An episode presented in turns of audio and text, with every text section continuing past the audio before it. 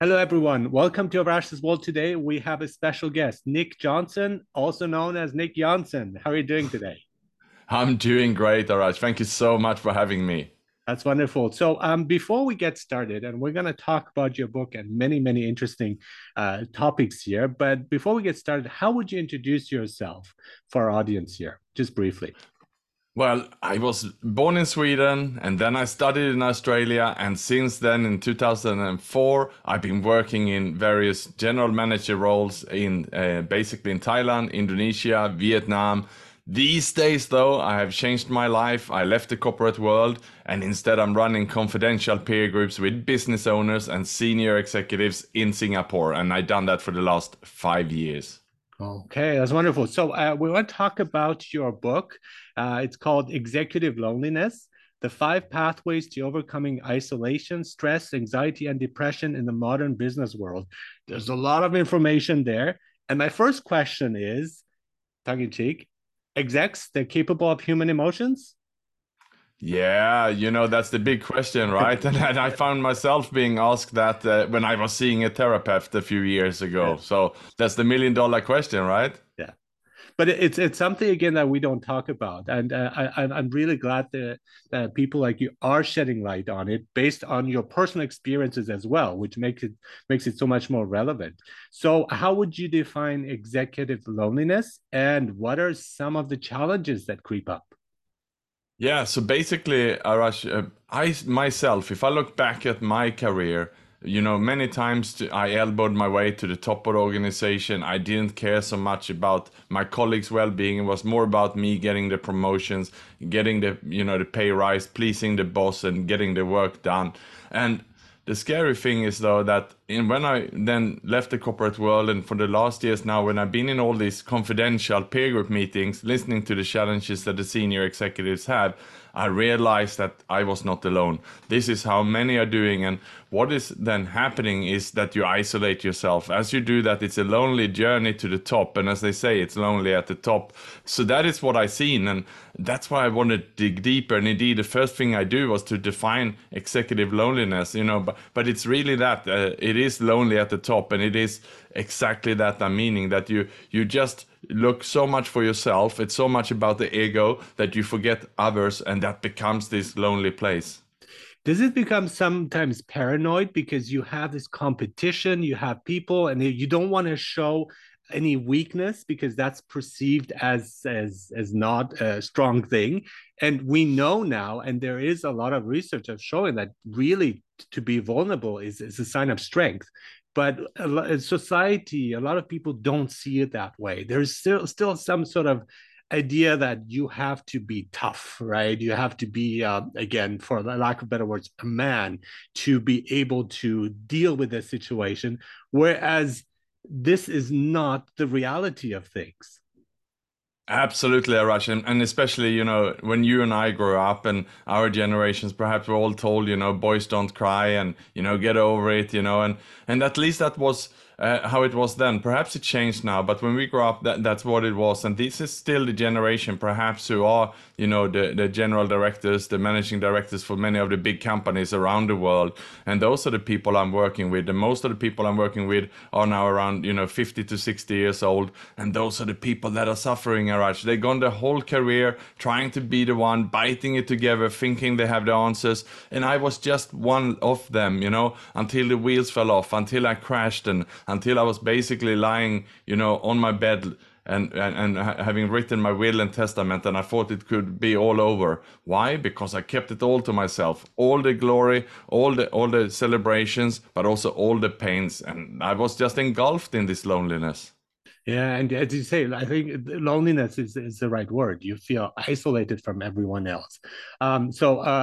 This is mainly based on your own personal experience. What are you comfortable sharing with us here of how you got on this journey? And then we're going to look at the steps too and what you recommended as well.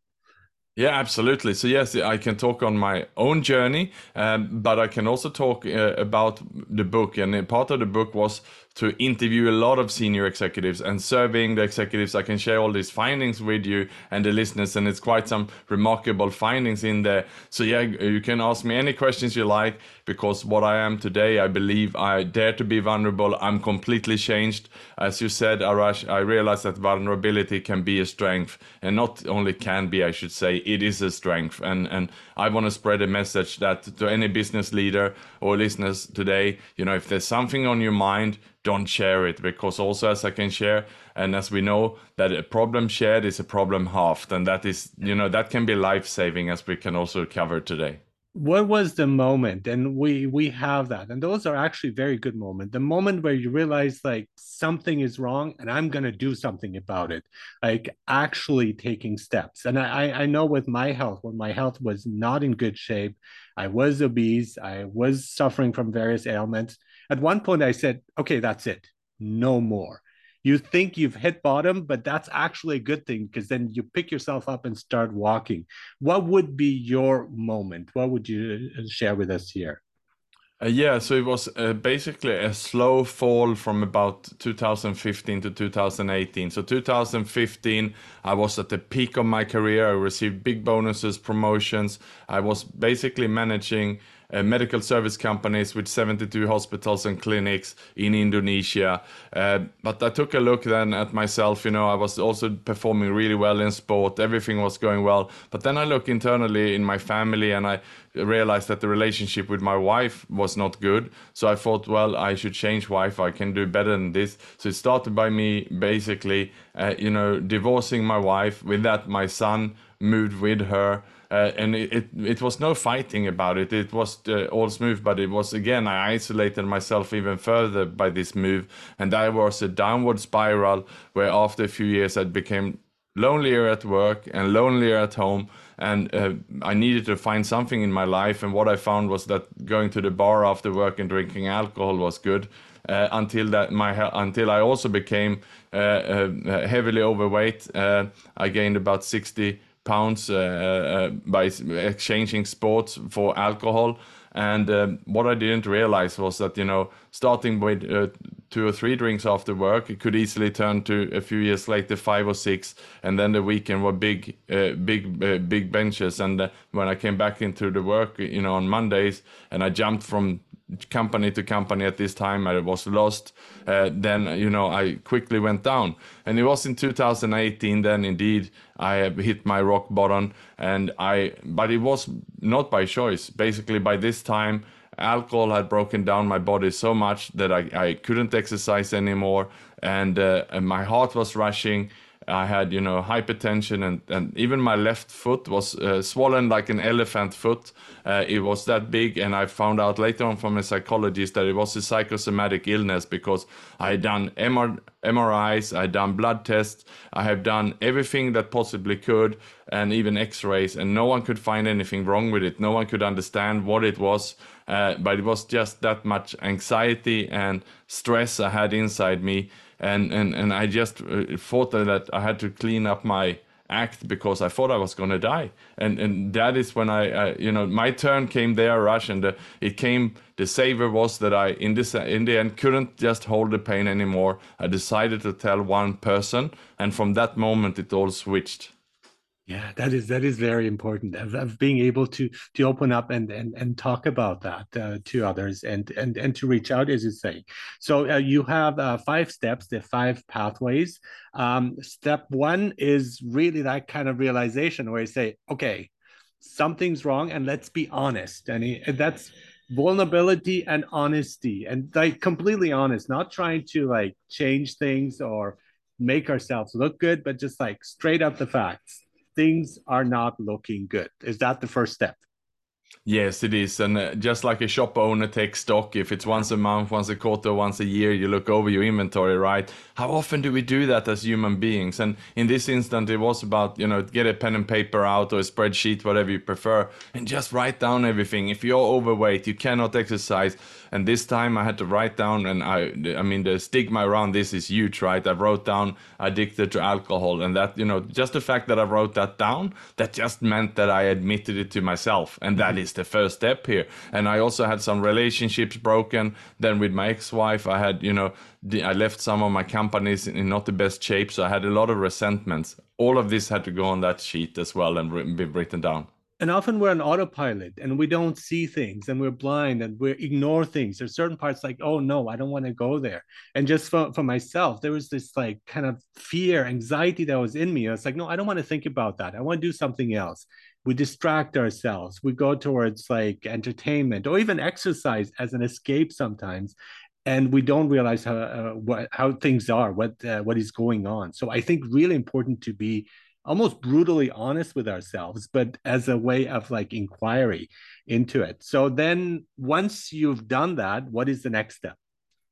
It was taking that list and thinking, you know, go line by line again and think, okay, I have this problem. Who can I talk to this about? And for example, then the alcohol issue, I had to look up, you know, anonymous association who could help people with alcohol problem. The overweight, I had to go and see a doctor. I was depressed. I needed medication for that doctor. And then, you know, all of those things, it had to be written down who I could get help with. And because I had opened up to one person here, and she actually became my wife at this stage, my new wife. And so she was by my side as we were going over this list, and she helped me with a lot of it. She said, I know someone who can help you with this, that. And we just went over this whole list. And as I did that, you know, I started to get so much hope, actually. And suddenly I was back alive. Yeah, and we feel we have more control than we give ourselves credit for. And what I like about the serenity prayer is wonderful. It's like, you know, knowing the difference between what we can control and what we cannot. And then focusing on that we can, and this build, and it's kind of a snowball effect of like building more and more confidence as we're taking that path. Yes, absolutely. I agree. So that was indeed asking for help. And then, Arash, the third thing then was getting healthy, because I realized that, you know, there was nothing that was more important at this stage than getting my body functioning again, both physically and mentally. And it's very interlinked, as we know. So it was really getting on a path, you know, to sort myself out. And I had to get some nutritionist advice. I got some wearable devices, and I got a coach, basically an overall fitness coach, who helped me set up some small steps by, you know, start walking a couple of miles a day and measuring it, feeling the achievement. And then we stretch it longer and longer, all the way until I could be back into running a half marathon and stuff like that. So we just put up some goals, and this coach was there to really help me. And it took me 3 months to taper off all the medication the doctors gave me for my depression and anxiety. And after 3 months, I was basically surviving on exercise, healthy food, being surrounded by all these support groups and the people who were also in recovery. So I was in a very good space, perhaps already after 3-4 months, the best space I had already been in my whole life. So I was really getting healthy in 3 months, from thinking it's over to being fully alive. It's amazing, isn't it? That is amazing. That is actually very fast. And so once you were in that spot, what is the fourth step then? It was cleaning up all the baggage of the relationships that were broken. And Arash, as you know, in recovery, this is an important step. But how many people who perhaps have not had the gift of desperation to get this journey of clearing up the relationships? Because not everyone had the same problem I had to. I say I was fortunate to have the alcohol addiction, because that actually put me on this beautiful recovery path. But for those people who are blessed to not have any addiction problems, they might never come across this otherwise. So that's why I share that with everyone. So if you felt isolated, if you felt lonely and you've fallen into depression, if you ask people, how are all your relationships? What about with your colleagues, your friends, your family? You will uncover that there's things there that they go to bed with, and that is very painful for them. So in my book, therefore, I included as the fourth step to really go back and clean up your baggage, make amends, apologize to the people you can in the past, And then moving forward, as you would know also, Arash, we do this on a day-to-day basis. If we said something we didn't mean to before we go to bed, we try to make it right and sending our apology, and then the next morning calling them and have a good conversation with them, and make sure that we move forward and we don't have any resentments. I think one of the really first things, though, is forgiving yourself, of accepting yourself, forgiving yourself. You know, what I did was happened for whatever reason, and just being able to, once you do that, then you are really capable of forgiving others. And it comes from a very authentic place. I think that's also with love. You know, once you're like, okay, wait, I do love myself, and now I can love others. But a lot of us are not in that stage when we go into relationships. We go into probably relationships for the wrong reasons. You're like, okay, I don't want to be lonely. I just want to be with someone. So I think that is really important of knowing where you're coming from. And then what you're building, and I love what you're saying, is like kind of rectifying things. Okay, what I said was wrong. What I did was wrong. This was completely off track, and so on, and be okay with that, and expecting the other person to forgive you. But even if they don't, it's really your intention that counts here. Yes, it's keeping our side of the street clean. And it might sound selfish, but that's what we need to do. We need sleep at night. We can, and again, back to serenity prayer, we cannot control how other people are. It's about controlling our own emotions here. Yeah. And I think what it also comes down to is being authentic to our desires, ourselves, and so on. I think that's hugely important too. So let's talk a bit about stigmas that exist, and what are some of the things that we need to fight against and come up against, the stigmas that surround us, again, whether it's about mental health or executives or prejudices and so on. What would you say, what do we have to watch out for? Well, I think everything we discussed almost today, Arash, has a huge stigma in the society, and we have a long time to go. And that's why I'm so pleased that you're having this conversation with me today, because that's where I want to break. And I can only say that while I was on this beautiful path of recovery in 2018, and what I shared with you today, I was feeling great. But this was in a close little circle. It was with my new wife in my recovery group, but I was terrified of someone finding out on the outside world what was going on. Yeah. I still kept it secret. No one really understood that I was really suffering before. They thought I was out, going out, having a great time. And, you know, I call it in my book a smiling depression. And that's a good summary for me and probably most people, because we are so good at covering up for this. But then what happened, Arash, when I was 1 year into recovery, sadly, a friend and colleague of mine died of suicide. And that's the moment where I decided to do something. I said, we need to break the stigma here. I made a video of me when I just set up a charity campaign called Race to the End of Executive Loneliness. I became a fundraiser and a volunteer for a local organization here, a suicide prevention agency. And then that video clip went viral on LinkedIn. It went all over the world. So within 24 hours, I was completely surrounded by people, because that was the first time I declared to myself my story. And I did it to break the stigma. And I was on live radio the next day, and then came out the 4-page feature with my whole story exposed in the business press. So there was no turning back. Yeah. Mm-hmm. After that, I'm an open book. Yeah. and that's wonderful, because you have no secrets. And once you realize I have no secrets, you are invincible, because nobody can find out. You say, I wrote a book about it. I talked about it openly. I think, and we don't see that way often. I think that's kind of the stigma that, or the self-censorship that we have of like, no, let's not talk about this. Let's talk about that, or let's change this a bit. And I think good for you of being fully authentic and say, okay, well, this is what happened to me. I'm going to freely and openly talk about it. And now you have nothing against me, because I have nothing to hide. And that is a liberating feeling, to have nothing to hide. Yes, it is. And I remember when I wrote my first chapter of the book, I kept rewriting it, asking myself, am I completely honest here? Mm-hmm. And then I kept asking my new coming wife, who was by my side when I hit my rock bottom and stuff. And I asked her to challenge me. Is this exactly? And she kept pushing me, said, no, Nick, you were really on your knees. And that day you tried to stop the alcohol, but you couldn't. And you were screaming of pain and things. So she managed to help me to really express exactly the feeling. And some people who read my first chapter of the book can really understand how, you know, addiction can really hold you in a grip. But that was the point. I wanted to, you know, really get the truth out there. And as you say, there's nothing that anyone can have now on me because it's all there. And that is finding your purpose. Would you say that that is for you, your driving force here? More important than money or prestige or career. There's something like that's much more important, right? Yeah, so the fifth and my last chapter of the book is indeed finding your purpose, because what I realized in my case that I was too much of egoism, it was too much about me. And I also found through my surveys and interviews for the book that this was very common for senior executives, that they were too much up themselves, and that had to be changed. I didn't necessarily get that in the first year of my recovery yet. I understood that was the path, but it had not clicked in. It clicked in the day when I made that video and I decided to tell the world what had happened, and I decided to start this mission to break the stigma surrounding discussing mental health.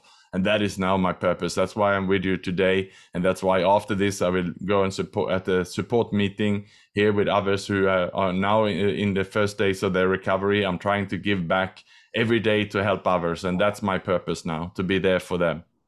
And let's talk about EGN. You're the co-founder of EGN, Executives Global Network. Yes. So Arash, and this is an organization then who is not necessarily helping people with mental health, but hopefully preventing it, because what we are doing is that we are arranging confidential peer groups, either for executives or business owners, and you are then in a group at your seniority level. What we do then is make sure that there's around 30 to 40 in each group. Everyone signed a non-disclosure agreement. There's no competitors. And then the facilitator is there to help make sure that it's everything is properly organized, and you just then come into these meetings, and it's acting almost like your own advisory board. This should be your safe space where you can discuss the issues you have, the challenges you have, and most of the time it's about people, it's about employees, conflicts, issues they have with a boss, managing upwards, managing the teams and organization structures, merger acquisition challenges. So all these issues, you know, that otherwise they might lie sleepless at home or not knowing how to solve, is what then is facilitated and discussed in the sessions. Yeah, and one thing that I'm like struggling with to understand in many cases is when we get very successful people who are very ambitious, and they are, let's say, super wealthy in many cases, right? There seems to be that this ambition is like, it's a lack of something, that they're like constantly driving forward, but they never stop. They never relax. It's like never enough. And that is not a good kind of ambition, although I would recommend people to be ambitious, but find out what is the reason for it. And if you have more a balanced perspective, you would enjoy your time. You would enjoy the money. You would share it with others. You will help your employees. You will give back. But it seems, and you said this quite well, it's like people kind of isolate themselves, but they're also very egocentric and saying, this is just about me and I want more and more and more. Whereas if we change that mindset, we could not only be, everyone would be happier, but so would the person themselves, the executives themselves. Do you find that there's a block there sometimes? It's like we try too much and we don't really connect with the world, basically. Absolutely, Arash. I call most of the executives in the book, I call it anxious overachievers. I like looking that. I like that. And looking at myself, and again, you know, it's very rare you get someone to admit that, but that's what I saw. And that's what I saw in myself, Arash. When I studied in high school, when I was younger, I couldn't even finish high school with all the subjects and the grades. I had to come back as an adult, as a 20-year-old, to finish my high school grades. I did that, and I managed to pass then all the subjects, 21 years old. And I realized maybe I have a second chance here. And again, it was not by choice. It was forced to me. I worked as a construction worker. I had a motorcycle accident. And with that, my career working with my body was over. And I was told by the doctor I have to go back to school and get another job. So I did that. But then I thought, you know, oh, this is good. I can study. I can become something. I started to get some hope from this. So I went into university, and that was my second chance in life. I was quite insecure about myself, but I realized, you know, I got the taste for winning. I managed to top most of my classes at university. I managed to get scholarship, and getting all these recognitions just pampered me and blew me my ego up bigger and bigger and bigger. And that's what I brought with me in the workplace. You know, here's this little insecure person who didn't even finish high school, who's now in university, getting all these grades, all this recognition, having, you know, a champagne with a vice chancellor and photos taken when he's getting the award, flying your parents over from Sweden to Australia to be there for the ceremony, you know. So everything I was lacking as a child and growing in high school, I got here at university, and I wanted more of this. It becomes addicted. I became addicted to it, and I brought this into the workplace. So that's how I was leading, and I wanted to keep going, being that recognized sort of hero leader, if you say. And I love that you use the word addicted to it, because addiction is not just about drugs and alcohol and then shopping. It's really like goes much more deeper than that. And we can be addicted to fame. We could be addicted to money. And a lot of people are. And we see a lot of comedians are actually suffering from unhappiness, from loneliness, and that's why they turn to comedy. So it seems that the underlying motive is really important. And one of the things that I encourage people is like, look at it. Why is it you want this? Why is it you want to have a lot of money or fame and so on? What's the driving force? And is it really what you want? Or is it just like covering up something? Yes, exactly. I mean, I'm quite happy living a simple life, Arash. Okay. That's not the driver, you know. Yeah. I don't have on my bucket list to buy a big house because I find it just a lot of work and a lot of headaches that comes with it. I don't have on my bucket list an expensive sports car. I want to live a pretty simple life. So that's not my driver, or wasn't my driver to getting the career. So what was it? Well, it was obviously how I feel and getting that sort of recognition and feeling good about myself. But was it real? Not really. Yeah, exactly. So what are the symptoms we should watch out for? I mean, you mentioned various things here, but for our listeners here and viewers, when should they kind of hear like the alarm bell going on and saying like, okay, wait, there might be something wrong? Because we go, most of our life is on autopilot, but what are some symptoms to watch out for? Well, I think, you know, if we start to isolate ourselves and we wake up at night not feeling good about things, that's probably some alarm bell for ourselves. So, you know, if sleep is a good indicator if things are good, right?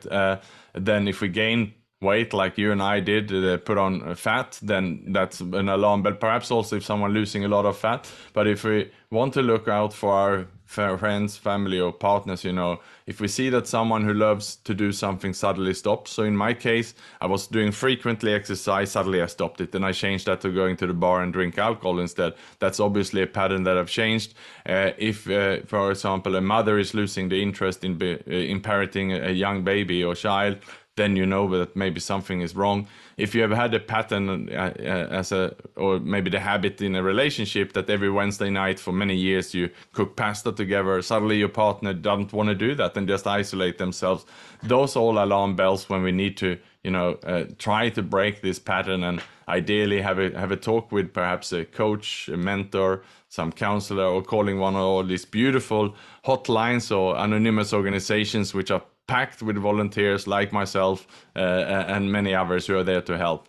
And the good thing is we are changing our perspective on these things. And I think one of the reasons is also the pandemic, because we're forced to be on our own and trying to survive. And it's just like people are more open to talk about it, even if it's on social media, of like being open to like, okay, things are not fine. I'm not feeling well. And just for our audience here, if I stop podcasting at any point for a long period of time, be worried because that is something I love doing. And I think that's really important too. It's like, what is it you really enjoy? Not going to the job because you want to get money, but do you really enjoy what you're doing? And if you could get a job that pays you less and makes you happier, go for it. That's my tip, you know, my career advice, if you like. Yes, no, I completely agree with you. We need to do what makes us happy, and we need to look for that and ask ourselves. But sometimes it's not so easy to do that ourselves. So it's good to have this conversation. Yeah, and I mentioned it again, perhaps a coach, a mentor, a sponsor, or someone. And, you know, we are just so scared to ask for help. And I write about this in my book as well, that we need to practice this. We are surrounded by people who love us, who will love to help us. And all we have to do is ask. And often, I mean, when you open up, others will respond. We assume they wouldn't, but they do. And as you're saying, if you're an executive and say, look, I'm lonely, to another executive, they're like, guess what? I feel the same way. And there's like this immediate bond that you would share, but you will miss out if you don't do it. And they will miss out too. So it's like that first step becomes so important in anything, whether it's also dating. If you don't go up and talk to the person, you don't know how they feel about you, right? But in a way, that connection, I think, puts us more together and helps you help each other both ways, I think. Yes, and it's the fear of rejection here, right? Yeah. We're so scared that they will reject us. And we need to just practice that and not take it personal and formulate it in a way that that we don't get hurt from it. Yeah, wonderful discussion. Thank you so much for all the work you're doing, Nick Johnson. You're an author, executive mental health advocate, leadership keynote speaker, and you do know a lot about leadership, what makes true leadership, not what some people perceive. And again, your book is Executive Loneliness, The 5 Pathways to Overcoming Isolation, Stress, Anxiety, and Depression in the Modern Business World. Thank you so much for being on Arash's World, Nick Johnson. Thank you so much. Such a pleasure.